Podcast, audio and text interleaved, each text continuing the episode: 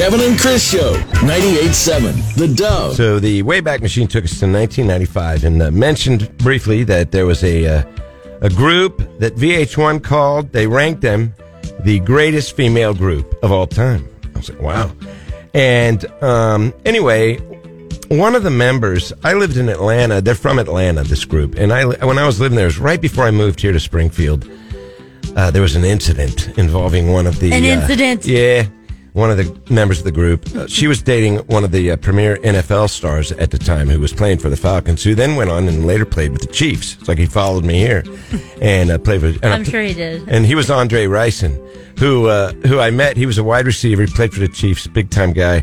Met him in the bathroom in Atlanta uh, right before I moved here. Um, but that has nothing to do with this story. His girlfriend, though, was in this band that VH1 called the greatest female group, and her name was uh, Lisa Left Eye Lopes.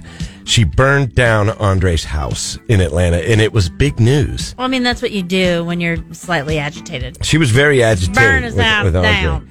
But uh, and it just so happens, of course, she was in the group uh, TLC, and uh, they had the uh, the song that was a number one hit here in the U.S. It was an international, uh, you know, huge international song, and uh, you know, it was also since we're talking about movies this morning in songs from movies, it was in three different movies that I could find. Captain Marvel. It was in We're the Millers and also featured in Couples Retreat. Uh, so it kind of fits our theme this morning. And uh, from 1995, talking about TLC.